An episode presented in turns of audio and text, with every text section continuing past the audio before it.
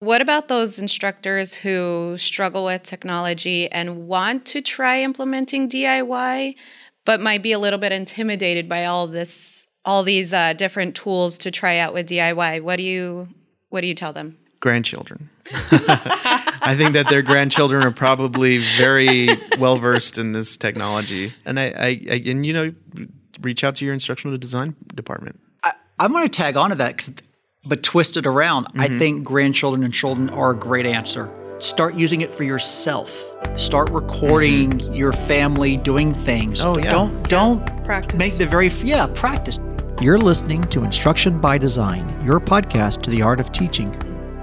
In this episode, we will look at multimedia as a tool for facilitating instruction. I will be using Richard E. Mayer's definition for multimedia instruction that is, presentations involving words and pictures that are intended to foster learning. In this context, the term words refers to both printed and spoken text. The premise of our discussion rests upon Mayer's findings that learners can better understand an explanation when it is presented with words and pictures instead of just words alone. This is good news, especially considering that recent advancements in computer graphics, recording technology, and authoring tools has served to greatly democratize the process of content creation, allowing just about anyone the ability to make engaging and effective instructional multimedia. So, what are the types of multimedia commonly used in online classes? What are tools and resources necessary to make a good quality product? What should an instructor bear in mind when recording or preparing to record? We intend to cover these topics with maybe a dash of theory thrown into the mix in this episode of Instruction by Design. But first, introductions. Joining me today is Celia Katraitiwa, Jeanette Senecal, Stephen Crawford, and I'm Ricardo Leon. I'm a media specialist here at uh, at the College for Nursing and Health Innovation. Yes, Ricardo will be the co-host today, mm-hmm. so that's something new. Yes, I'm usually just uh, behind the scenes doing the audio, but uh, front and center today. Front and center. Yeah. Well, thank you for joining us, Ricardo. So, first question What are the various types of online presentations and when is it appropriate to use them? I know Jeanette and Stephen recently wrote a chapter about this topic. Yes, we did. We tried to codify and distill some of the various options out there and essentially came up with four types overall or categories. Uh, the first being audio recording. Should we talk about that a little bit before we move on? Sure. Which technically isn't multimedia because it's just audio only, but it's, Indeed. It's still media and it's effective, so why not, right? So, like this podcast is an audio recording, so that's one example. Mm-hmm. And I think another good example is, you know, doing a weekly introduction for course. You mm-hmm. know, it's it's cheap and easy to make. Mm-hmm. You know, it's you know you don't have to worry about production values as much. You just need good sounding audio. So if you want to record using your headset mic, you know, on a Sunday morning, what the students will be doing in the upcoming week in your course, it's a one and done. You're never going to use the audio again after that week is over. So when you teach the course next time, you just do something a little different that's appropriate for that course. And I think that's one of the reasons why I like audio recording so much is that there is such a, a, low threshold to reach to get good audio. It's it's really simple to, to have a quality product. That's very yeah. true. Even an iPhone has a great microphone in it. Mm-hmm. Yeah. And I recently just turned uh, for a faculty, uh, you know, slide deck that had some uh, narration on it, and she thought, you know what, we don't need the slides. We can just have these as audio recordings and release them like that. And that way, she said that the students were really looking for something that they can listen to in their car you know, on the way to class or the way to work. Audio is an easy way to, to kind of absorb the information. It goes back to the early days of podcasting in higher education, where over 10 years ago, the research was sitting there going, oh, what you need to do is record your lecture sessions from your class so the students can re-listen to it and you can have oceanography in the gymnasium iTunes U anybody yeah and you know i don't know if students really were listening to oceanography while on the treadmill. But you know, at the same time, it it for those students who want to have that opportunity to listen to something while on a commute mm-hmm. or or in the gym or on a run or whatever, yeah, it, it does provide an opportunity. Well, I can think of a couple disciplines and also just sort of content areas that are well aligned to that media type. One, for example, being foreign language acquisition. Sometimes it's very important to just listen to native accents, tone, and mm-hmm. absorb that and, and be able to repeat that on demand until you sort of get where you need to be. Another, perhaps uh, music theory or instrumentation, where you need to hear that and not be distracted by visuals. And lastly, from our health sciences area, things like heart sounds. They're not visual per se in some cases when you're listening to the listening to the percussion and you're getting used to what that would be like if you were using your own stethoscope. But I'd also say that anytime you have an opportunity to bring an expert into your classroom, say you're at a conference and say you're talking to the leading person in your topic that you're teaching your class on, whip out your smartphone, your iPhone, your Android phone, whichever device you use, and record a short interview. Ask them some questions, have them respond. You've just now created a great piece for your course that you may not have gotten otherwise, and you did it very quickly. Yeah, because you can always point your students to other previously recorded media, but to really have it within the context of what your discussion is is really, I think that's a really cool way to tailor Keep it current. the content to what you're you're talking about. So I've seen for like iPhones, for example, adapters that are basically shotgun mics that fit into the what used to be the uh, audio jack, which I guess doesn't exist anymore. So who knows what's going to happen with that? But it seems like with minimal investment, and I don't, I really don't know how much these things are, but uh, I think these microphones go for under hundred dollars anyways. So if Yeah. you're looking at doing a lot of recordings, you can buy a shotgun mic that'll go into your smartphone, your iPhone. And you know, shotgun mic is like the long microphone, right? Sort of skinny and long. And you just point it in the direction that you're recording, and you can get really good audio fidelity with And- such and- a simple investment. And not to buzz market, but Rode Microphones, R O D E, Yeah. sells some great microphones Oh, for Rode, mobile yeah. devices, and they're in the just under hundred dollar range. Yeah. Rode is a great company, great brand. Mm-hmm. So, any other toys? Like, for example, I'm an instructor. I want to make a quick audio recording. Where do I start? Pull your phone out of your pocket and start recording. Start Yeah. recording. There's, so, prob- there's probably a free app on it that you don't even need to download anything. It's just ready to go. it should come with an app for audio recording. Yeah, get the voice memo for the iPhone and whatever Android has. Sure. I'm going to take this one step further. How do I get it from my phone to my online classroom? Call your instructional designer. Always a good idea. Okay, so what else? We have audio recordings. Are there any other kinds of online presentations for? Category two, voiceover presentations. Yes, so that's when they're recording uh, narration over their slides. Typically, yeah, there are a few different variants that um, you might include things like formative assessments in between portions of the slides and the recordings. Um, also, maybe some interactive activities that are not graded, they're not assessments per se, but it gives people an opportunity to do things on the screen and keep them engaged as they're going through a lecture. And this is true multimedia. You're using images with narration, right? Correct. And usually the image is what, like a PowerPoint slide? I'm thinking of like Adobe Presenter or do, recording your screen where you're going through a slide deck and then you're recording your voice. Typically, you might also include other things like static images or uh, you know clips, video clips, perhaps depending on the level of complexity. Oh, okay, okay. Are we talking primarily in the cases of online courses or hybrid courses, or does is there kind of a one size fits all for both of those types of courses? I would also drop in face-to-face courses if, you- face-to-face if you're using the courses, yeah. flipped classroom. I think online presentations has a role regardless of modality of the course. so kind of in place of readings. in No, some- I would never say in place of a reading, um, but to supplement the reading. Supplement. So, I- I mean, for me, the readings are important. It brings a certain foundational knowledge that is presented in a way that it is for a reason. I think that the instructor created presentations will help localize, for lack of a better term, that reading and, and bring that topic into connection to what the course is about. And with that, you know, s- and- and one of the things, you know, when you think about that, I suggest you don't repeat the readings and the recordings. I mean, that's what the reading is for. Mm, mm-hmm. If you're going to lecture on the readings, don't do the readings. If you're going to supplement the readings, make it very clear, do the readings, then listen to this because I'm going to build on what you just what you just read and help you and help contextualize it. Also, don't put a lot of words in that slide. Your standard PowerPoint rules, you know, don't make the slide super wordy, and please don't read me the slide. Um, student, it's a cognitive overload in that point where the students are reading and hearing the same words at the same time. It, it's it just causes confusion. Instead, I would think about it from a usability standpoint. And if you have that image, describe that image, describe why, why that image is important, and give a narration of what's on the screen. Because if you have students with a visual impairment, they're not going to see the image. But if you describe the image in enough detail that even a visually impaired student can understand what that image is and what you're trying to get them to learn, that's that's fantastic. That's exactly what you should be doing. That's particularly important for things like data visualizations, charts, graphs, etc., to really explain those well for all students. Well, Stephen, you brought up cognitive load. So this is the dash of theory that I alluded to earlier. What is cognitive load exactly? This is a, a theory of uh, cognitive theory of multimedia instruction, right? Well, I mean, it's the idea of how much does a person remember? How do you, you know, when you think about it, the idea is that, you know, the theory is that you remember seven things plus or minus two is the reason why supposedly phone numbers are only seven digits.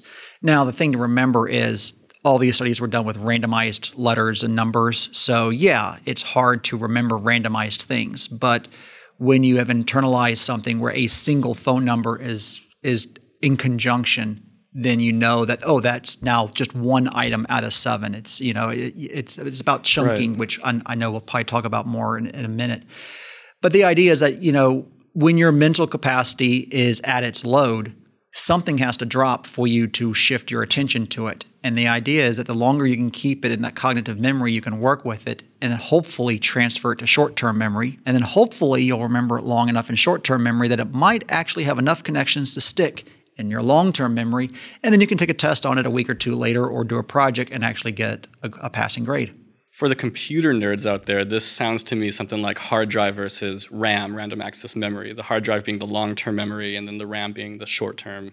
And the processor itself being the cognitive load. Nice, very nice. So this is all sort of related to dual channel theory. I guess this is one of the leading cognitive theories, uh, especially for multimedia instruction that's out right now.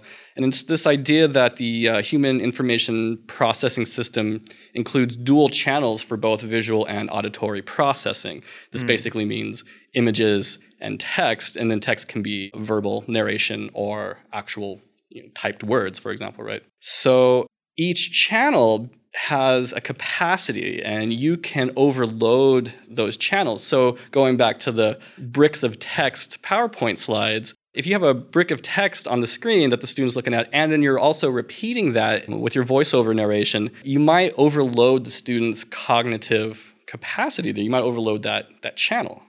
Did I say that right? I think I said that right. Yeah. Yeah. Something I, like that, right? That's just it. Try listening to any podcast, any lecture, any audio, any video. Just try listening to it while reading something completely different. You will switch back and forth and mm-hmm. you'll remember pieces and parts. But odds are if it's you know, you won't remember everything from both. So how can we reduce this extraneous processing then? So you you had mentioned chunking, right? This is a very popular term, especially for instructional designers. What is chunking? Sounds like a candy bar to me, like a Snickers. no, that's chunky. Oh, chunky.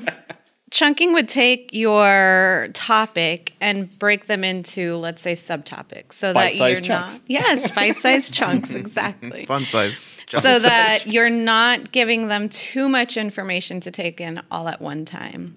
It gives their mind some time to process what it is that the subtopics are and it gives them a chance to be able to remember what you're talking about going back to looking at the voiceover presentations, that also helps if you are chunking those presentations with what you are saying and then giving visual keywords. Mm-hmm. That will also help the students to remember what it is that you were saying, especially for those who are more visual learners versus auditory learners. They'll be able to listen to that audio, but then if they have those visual cues, mm-hmm, that will mm-hmm. also help them to remember what those um, what was being said th- there's some really important pieces there because if you have it in those bite-sized chunks, you know, and I'll go back to an example. We had a faculty member who had a 42 minute audio presentation mm-hmm. that they were doing on a voiceover slides, and they had chunked it into one category of of certain types of uh, skin disorders. I think it was, and that's too long. 42 minutes is too long. We know from various studies that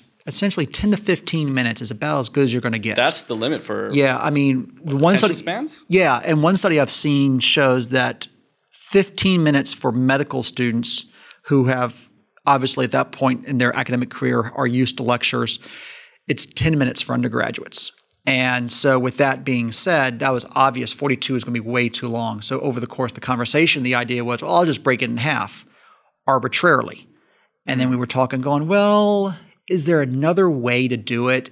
And then when they mentioned that there were three subcategories, well, if there's three subcategories, each subcategory gets its own. And what you can do now is you take those chunks as Celia was describing it, and you do that activity after each chunk. You're building connections. And by building stronger connections in the mind, you're helping that transfer from the cognitive load, the processor, so to speak, to the RAM, the short term memory, mm-hmm. and hopefully building connections so that it gets stored in the long term memory so you can actually recall it when you need it later because you have strong connections to that knowledge and, and understand its meaning. And I would add that a lot of times we refer to those as mini lectures categorically, but there's also another option for a micro lecture, which we tend to refer to as the glue between things or around things. The micro lectures may be the place where you actually do insert time related items, an assignment coming up, um, context for a reading, something that's very brief, very focused, three minutes or less, mm-hmm. but doesn't necessarily have the same production values. You're, you're not necessarily thinking about reusability. Well, let's go back to that the audio you might do for that weekly uh, module introduction. Instead of telling the student, go read chapter seven of this textbook, you would tell them in the audio in that short little two to three minutes, going, when you read chapter 7, think about this. Mm-hmm. You've now established hooks in memory for that knowledge to stick to. You're going to help that transfer to long term memory just by doing that. Even in when I think back to my large lecture classes as an undergrad, even some of those best lecturers who were, let's say, the 40 minute lecture, they might not have noticed, but they probably, or they were still doing semi chunks, whether it was somebody stopping them to ask a clarifying question mm-hmm. or they were clarifying what they were saying and stopping for a minute to make sure that everyone understood. Yeah. You really don't notice it because you, you're looking more at the, oh my gosh, I've been sitting here for 40 minutes listening to him talk. But at the same time, somewhere in there, there were pieces that were kind of stop and take a breath moments for the lecture. Yeah, and you have to do more than just take a breath. And let's be honest, there are some people who are just charismatic speakers and they can lecture to you for three hours and you will enjoy every moment of it. The question is, will you still remember everything or not? I think enjoyment does lead to better you know, tolerance and maybe even better memory, you know, but we're not all charismatic. We're not all going to be the greatest speaker who ever lived. Uh, you know, we're not all above average speakers. I also think it goes back to auditory versus visual learning, the type of learning that a learner that you are, because not everyone can sit and listen to someone lecture. They have to be doing something, whether it's taking notes. Even with the best lectures, they can't sit there for 40 minutes and listen to somebody. If I'm listening to Bill Nye, I can sit there for an hour and a half, two hours, no problem. the science guy? Yep. does, does he have that guy going, uh huh? Yeah. Uh-huh. That's me. That's probably the one I would be listening yeah. to. He's the hype man. Bill Nye's hype man. yeah, just an interested guy. okay, so we're talking about recording lectures, right? For me, there are two categories of this. There's the DIY approach, the do-it-yourself approach, and then there's the what I call the green screen budget. Like some institutions have a dedicated space with a nice camera, uh, nice microphones, a green screen in the background, mm-hmm. and they put together a nice polished product, right? But then you have the DIYers who use their MacBook at home to record their lectures. So I want to talk a little bit about that. What are some of the DIY toys for content creation? Well, that's a good segue to the fourth fourth category, actually, because oh. that really is talking. Uh, about online presentations. Yeah, absolutely. Really focuses on strictly video. What we think of traditionally as we watch something on TV or or online, but video, active, mm. uh, real life video, and we tend to think about breaking that down instructionally speaking in terms of whether that's a monologue, one person talking, giving a lecture, or perhaps a dialogue, maybe an interview, maybe some sort of back and forth, you know, case study, role play, mm. and then your longer form sort of demonstration video where you might be showing a scene or uh, a process or a skill or something like that. Those all have different levels of application and complexity, and that goes right back to do you try to wade into that and, and DIY, or do you go to the specialist who have the green screen and all the other tools? I see. So you should probably decide on what kind of video you're making before you look at the tools, DIY versus uh, the green screen budget, for example. And I would recommend reusability. You know, if you're going to go through the trouble of having a studio shoot with all these actors and you're going to act out all this stuff and you're going to do this presentation and you're going to use it in your course once, you're probably wasting everybody's time. But if you're doing this and say, you know, I see this being used in my course for the next couple of years, or I see other faculty using it, or I see be, this being shared as an open educational resource, okay, you've got my attention. I think this might be worthwhile. I think a lot of it is uh, appropriate if you know. So if you're going to make a video that's about a conversation, do you really need to be watching the people having a conversation? We're we're working on a, a project right now with a fellowship, and uh, the the instructor was thinking, oh, we're going to get all these different people to come in, and we'll sit with them. We'll have a two shot with the two of us there having a conversation. I was letting her know, well, I think you know we can just just as easily do this as a podcast. That will be a lot less intrusive to everyone involved. You know, and the, the students will get the same content from that. The Same benefit. and I agree with that about 95% of the time. Is that 5% that it's got to be special. Yeah, And you know, let's say you're talking to some international expert, Stephen Hawking. You know, mm-hmm. you're talking Oh, yeah. astro. You know, you want to talk to Stephen Hawking or Neil deGrasse Tyson, or you're talking to some major leader in the field that is generational that everybody in that field knows, and they're at the end of their career. You want to go look. I'm sitting here with. Yeah. And we're talking, and and you get to actually see the person, especially if they're a very animated person. Mm. If they're not an animated person, if they're not that famous yet, you know, and we can say, oh, I want to do this in case they're famous. Yeah, a lot of us might be famous one day, but I doubt it. In case they're famous. in the case of us, we're not doing video because we're not going to be famous anytime If soon. If the video's at least 15 minutes, they're 15 minutes of fame right there. yeah, yeah. That's why you guys invited me today because I might be famous one day. Right, right. Turn the camera on, guys. Aspiration. We're with Ricardo Leon, guys. Ricardo Leon. Well, let's go with the traditional format here. Uh, Most instructors are used to lecturing. I'm, I'm thinking of the traditional format. You know, you go into the classroom, you lecture for you know however long, an hour, hour and a half, and you leave. And of course, that's changing, right? But if an instructor wants to record a lecture, say for their online class, should they go DIY? Should they go green screen? I guess budget. I guess that goes back to again, is it is it appropriate? Is it necessary that you have the best production values possible? If it's going to be a lecture that you're going to only be using once, it's only used within the context of this one event. Mm-hmm. I would say try your best to, to do your best, but but not not stress out to make it the most you know the best production you could. But if it is like a, like a special occasion, if there's if something special about it and it's going to be reused a lot, then yeah, I think that if you have the uh, resources from your But they have instructional you, design- Ricardo. They can call you Yes, up and yes, go to for your our- studio. we do. So our our department, we do have uh, some pretty good resources. We have uh, prosumer cameras, we have green screen technology, we have really good audio setup, and some skilled workers that that can that can take on these these projects. But there's a cost to that. There and I, and I'm not talking necessarily monetarily. Right.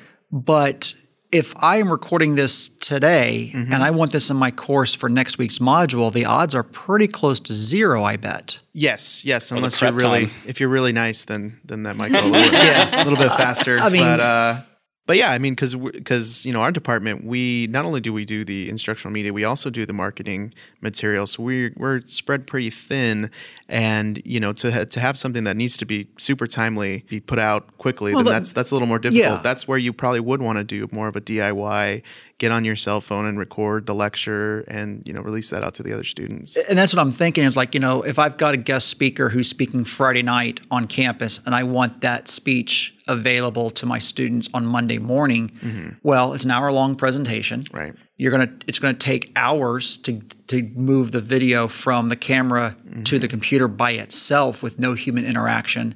And then you're gonna have to process it, color correct, and then render. I mean, Right, getting it up why Monday put morning. in that, that effort to get it with a, the good equipment if you're not going to kind of Exactly. polish it? It's going to take time. Whereas, again, I, I like the idea of DIY quite a bit because sometimes you can get to places that it's just you can't set up a camera. Uh, my favorite example, because it's a dream course I would love to have done one day, was a geology course. I would have loved to have done online lectures for a geology course because I would have taken that faculty member to the Grand Canyon It's like, why have pictures of the Grand Canyons and talk about rocks when you can sit there and pick one up in the Grand Canyon? And when you consider our smartphones today, their cameras, yeah, they're not the high quality that you get from broadcast level cameras, but they're still capturing HD video and, and beyond. They're pretty Yeah. good. Yeah, oh, And, absolutely. I mean, I don't have an iPhone X, nor will I, but it's supposed to capture some pretty nice video. Yeah. Okay, so I'm not much of a videographer, but if you're going to go out and make a recording or you know, if you're going to basically go DIY, what are some things, what are some tips that we can impart to those budding videographers or uh, instructors who are going to record themselves? Sure, sure. Have some Uh, sort of tripod, please. yes, have a tripod. Yeah. Avoid so motion sickness. there are plenty of uh, little kind of Joby little uh, tripods that, that are out there, and they're not too expensive. Joby? Joby, yeah, that's a specific J-O-B-Y. So it's kind of it's a tripod, but it has some like it's flexible. You can like Oh, wrap it around things and things like this little Like claw. a spider almost or something. Yeah, like yeah, that. and uh, so those are really useful. My phone, it's just a Samsung phone, has a 4K camera, and uh, that's that's really good. If you, I mean, especially if you're just recording yourself speaking directly to the camera, because the focus is not really great on these cameras. So that's an issue is focus. Another, yeah, an issue would be focus. You probably want someone behind the phone, making sure, like tapping on your face, making sure it's zooming in on you, for example. Because you'll, you'll be sitting what, like you'll set the phone up in front of you on the tripod, fa- you know, you're facing it. Yeah. But you'll probably want somebody on the other side to make sure that it's. yeah, I mean, you can always do the selfie everything. mode, but that's that's usually a lower quality. Selfie um, cameras are often lower quality. Yeah, Yeah, the front-facing camera is usually a yeah like 720 HD versus the 1080 on your or 4K on the backside. yeah. 720 is still pretty good, but it, it comes out a little bit grainier in my experience. Yeah, well, and the nice thing with doing it 4K because you're not going to be putting out 4K videos on your your uh, LMS, but you are gonna, you're, you're probably going to put out uh, HD footage, and so with a 4K you can shoot wider and crop in, and that's great for editing. So you know if you have to stumble on your words, you can go from a medium shot to a close up and cover up the fact that you you had a dozen ums in there. Yeah. So you're suggesting record in high fidelity and then Yep. scale down afterwards. Absolutely, absolutely. I would also say most likely you're not necessarily staying in selfie mode, so you don't have to worry about that part so much. And again, those Rode that those Rode there's tons of uh, Rode has been kind of uh, um, specialized. Not they're not completely specialized, but they do do have a lot of products that um, work well with cell phones, with iPhones, Samsung phones.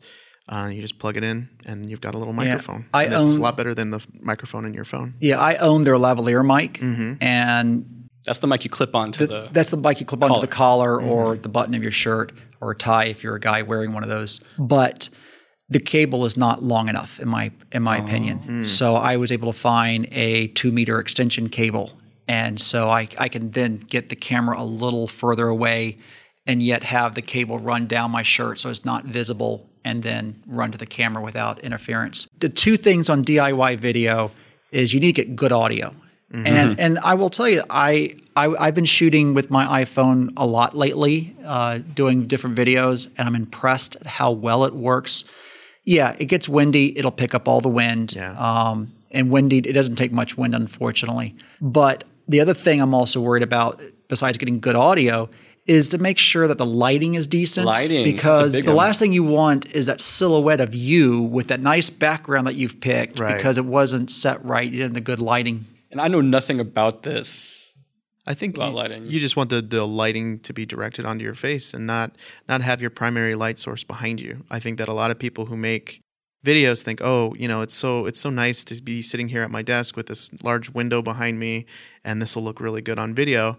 But then they, you know, they turn it on and they're like you said, the window's completely blasted. The light is just one large light source, and there's a silhouette in the middle. I think that you want to kind of try your best to get a lighting source on your face and uh, have that be the the primary lighting source and not not be fighting with another larger more powerful lighting source like the sun I feel like this is all great information, but what about those instructors who struggle with technology and want to try implementing DIY, but might be a little bit intimidated by all this, all these uh, different tools to try out with DIY? What do you, what do you tell them? grandchildren i think that their grandchildren are probably very well versed in this technology and I, I, I and you know reach out to your instructional design department I'm going to tag onto that, 'cause- but twist it around. I Mm-hmm. think grandchildren and children are a great answer. start using it for yourself. Start recording your family doing things. Oh, yeah. Don't don't Practice. make the very yeah practice. Don't make the very first thing you do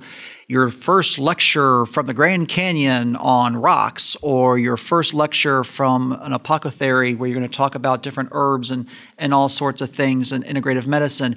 Don't put that pressure on yourself. Go play. And that's one of the things I've been doing myself lately is I've been taking I have a, a what's called a gimbal that holds my iPhone steady and I've just been shooting videos while I run.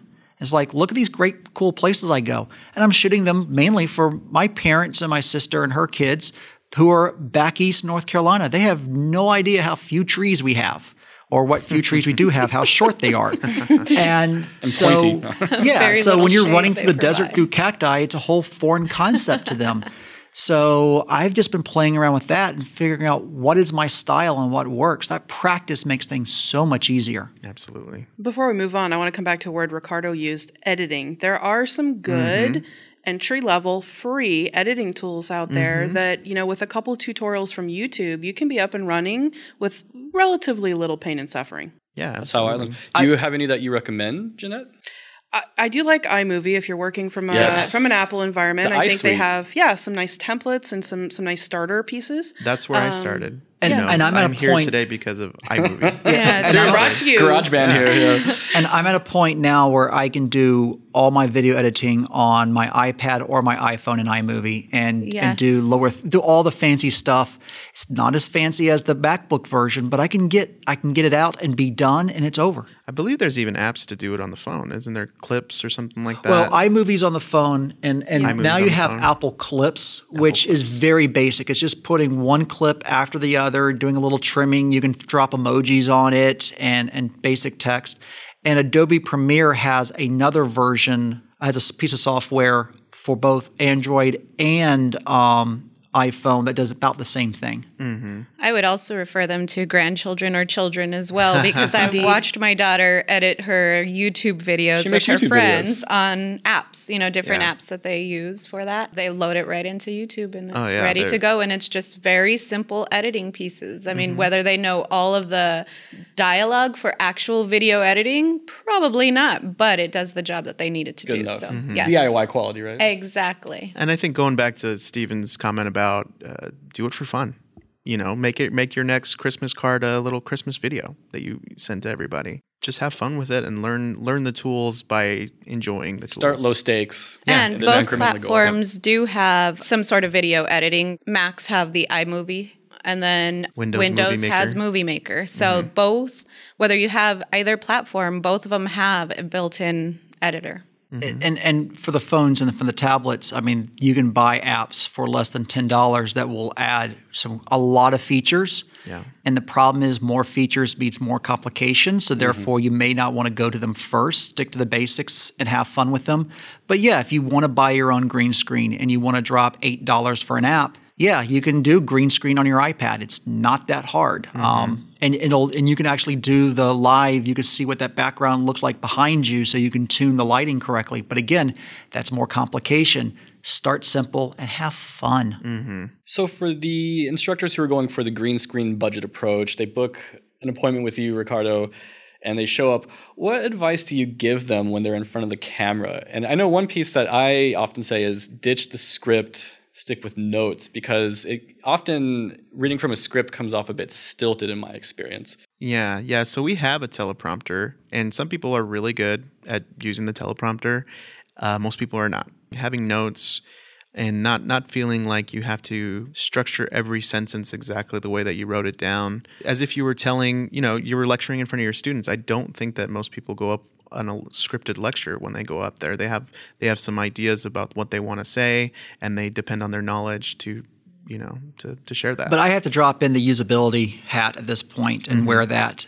I like scripts. I like using the uh, teleprompters, and there's some really great apps that you can get for free on your iPhone that can and your iPad that can act as as a teleprompter. In fact, there's one that will put the text near the front-facing camera so that you're at least looking towards the camera and not mm-hmm. off camera because the eye angle. And it'll you know, and by having that, it makes it easier to provide captions when you post to YouTube because YouTube live captions are nice, but they're not perfect. Otherwise, it could cost you a dollar a minute to have somebody else do it. And I got to say, Stephen, you are in the pantheon of people who know how to use that, that have come into the studio and can speak from a teleprompter. And I'll tell you, it's practice. Mm-hmm. I I was horrible at first and hated it, and I said, no, this is something I need to do because of a usability standpoint, and I'm really glad I got comfortable doing it. Yeah, I know of some videographers that will argue with you there, Stephen. And I think the argument is that you don't walk into your classroom with a script. And that sort of conveys more of sort of a humanness, right? You're going to make mistakes. You may not, you know, uh, structure your sentences grammatically correct every time. But there's a difference between making mistakes and other things. I mean, I'm not saying I follow my my script perfect, oh, you know, okay. and sometimes I'll see sentence structures that just don't sound right, even though I've practiced it two or three times. And I do know faculty who have walked in with a script and they just read from their paper, and and and I've known faculty over the years who they have notebooks of those things and they almost go word for word every semester. So there are some out there who do that, mm-hmm. not many. But I'm, I'm with you. You, you the, the thing is, for me, the script keeps me on track. And if I say I'm going to do a three minute audio or th- or two minute video or whatever I'm going to do, having that script allows me to hit all those points and not wander and then wonder how did this thing get to be 20 minutes. I think it is a skill to um, script something and not make it sound robotic. Oh, that's a big skill. Yeah. Yes. It takes a lot of practice, Absolutely. and I've tried. I've done it too, so it's Oh, I'm guilty as charged. Absolutely. I used to do a podcast when I was teaching in China, and I would say the first three or four months I was reading from a script mm-hmm. every episode, and eventually I was able to start pushing it to the side, and I was, you know, you, you sort of start keeping mental notes about where you should be going, but it took a lot of practice. yeah. Yeah, again, that, that practice just, you know, That's what you need. it's what you need 10,000 hours. yeah, But that's you right. should probably practice before you actually go into the videographer and start doing your recording. if you have the time. Absolutely. All right, guys. you know, I think spot. that also you could start, you know, low stakes. You can do introdu- you know, um, messages to the class. You know, we've had some instructors come in and just do like a midterm message, like, "Hey, I hope you guys are doing well. Here's some resources that are out there for you." Kind of lower the stakes instead of doing like a whole lecture in front of a video camera. I think that's a mm-hmm. great example of instructor presence, especially for an online course, mm-hmm. is doing those little messages where they wouldn't normally see their instructor and know exactly who they are, but throwing out those little video messages so they can kind of get to know them a little better or start to feel like they're actually there with them. Mm-hmm. I I a would add, if you're going to do those those those weekly introductions, my recommendation is script it out. And when you go to record it, move the computer that you're going to read off of so that it's eye level with you when you're standing. Because looking down will constrict your throat and that will make things sound more robotic and stiff. Posture. And, and posture. And you know what? Smile. Because people can hear you smile when you're on, the, you know, they can hear it. And, and, you know, it changes how your throat and the muscles work. Apparently, for the best voice sound, I guess, or best vocal sound, you want to sit upright and project from the diaphragm, which mm-hmm. I'm not doing right now. I'm at all. doing that right now. Yeah. So, yeah, posture down. makes a huge difference. I imagine. Yeah, and one of my uh, directions always is, you know, if someone reads something that sounds a little, or you know, on camera they're reading something that sounds a little stilted, I'll say, "Can you do that again?" Just with a big smile on your face, and it kind of breaks the ice a little bit, kind of breaks the tension of of what they're doing, and it's it'll make them laugh a little bit, and they'll smile and they'll they'll read it, and it's always it's always better once they do it, do it again. I'm pretty sure I've been on the other end of that one Yeah, yeah, sure. in recording. Celia's glower power. Pretty sure Ricardo's told me that before. All right. So wrapping it up, you have created your content. Let's if you create it with using the green screen budget, chances are your institution also has a method for getting it out there, it. right? Distribution, yeah, distribution. So like at ASU, we have Media Amp. Which uh, we upload all of our uh, audio and video assets to, and that can be streamed through the classes. But that's a bit siloed, right? You can only access that material if you're in the class. Not anymore. Oh, there there was an update recently. Yeah. a New update. They have Modalis, which actually has the ability to you can send the link, you can share the link, you can embed it into websites that are not specifically tied to the LMS. That's right. So if you've created something that you want to share with others after you use it in your class and share it as an open educational resource, you then have the option to open it up and share that link if you want.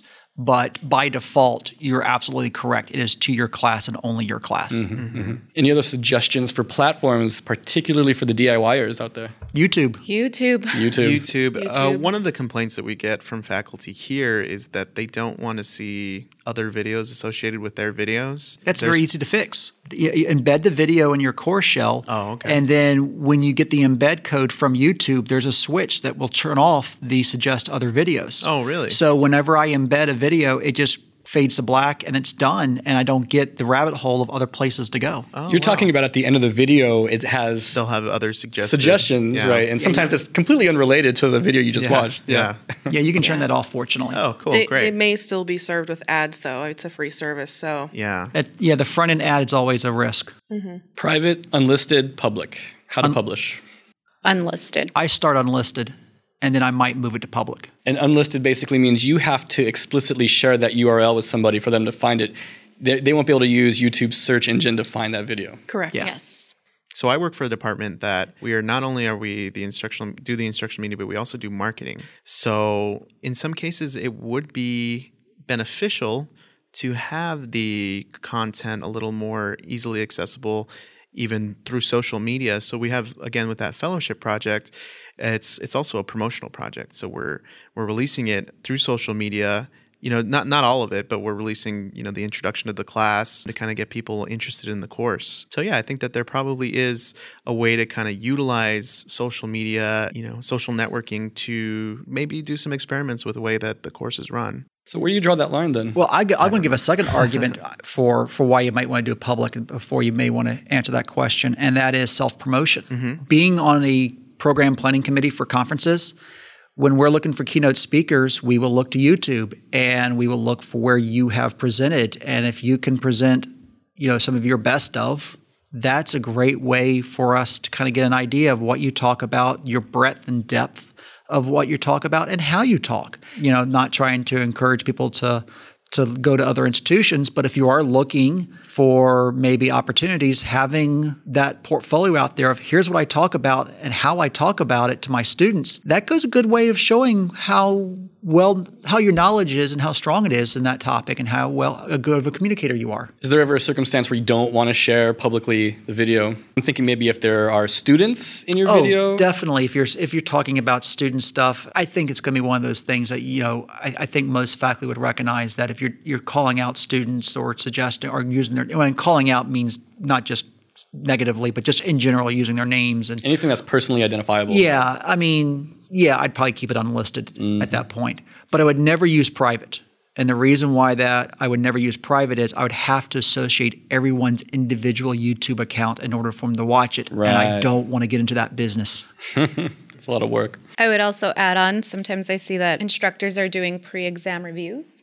I would also probably not put that as public. Good point, Celia. Yes. I think it there's something interesting about experimenting with how to connect with your students too. Maybe there is a way to connect with them through YouTube. Maybe they're sharing videos to the course. I mean, I don't know anybody that is actually doing it, but I think there's potential for, for some cool interactions happening um, between instructors and, and students. It's such a popular platform. There are now tools that offer, like, let's say, video discussion boards um, versus just text discussion boards. So that is becoming a, a bigger thing, I think, now. The whole reason I take an online course is to hide. I don't know why I'd want it now.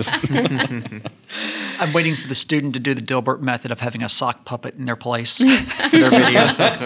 That's a great point. I'm doing that next time. And there are a couple podcast or audio only channels or distribution methods that we might talk about. If you did want to make it public, you could go through things like iTunes. Um, so there are some options to consider there as well. SoundCloud. SoundCloud, which has been resurrected. It was Chance the Rapper. knocking Rapper. on uh, heaven's door. but- Chance the rapper. Yeah, he saved it. He put money into that to Did make he? sure. Uh huh. I like Chance the rapper. Yeah, he put money into it because that's where he was distributing a lot Yeah. of his music. So he put a lot of money into that sound into SoundCloud to make sure that it stayed. And thus, our distribution channel remained alive. Yes. Yeah, Yes, thanks, thank Chance. you, Chance. Be sure to check out Instruction by Design podcast on SoundCloud. All right. Well, we hope you have enjoyed this episode of Instruction by Design, your podcast to the art of teaching. For more information about instructional multimedia, be sure to check out our show notes. I would like to give a big thanks to our listeners for joining us today in our conversation with Jeanette Senecal, Celia Kuchwaitiwa, Stephen Crawford, Ricardo Leon, and myself, Aaron Kraft. And Ricardo, is there anything you'd like to say on our way out? No, I should come up with my little. Uh, Yes, come up with he, your- He's uh, super cool and everybody loves him. Ricardo Leon. He'll be famous one day. Ricardo Leon. The end. Boom. That's pretty cool. You can reach us on Twitter at IBD underscore podcast. That is IBD as in instruction by design underscore podcast. Or you can email us at instructionbydesign at asu.edu. To find previous episodes, please visit our website at links.asu.edu slash IBD underscore podcast. This podcast was produced by Arizona State University's College of Nursing and Health Innovation.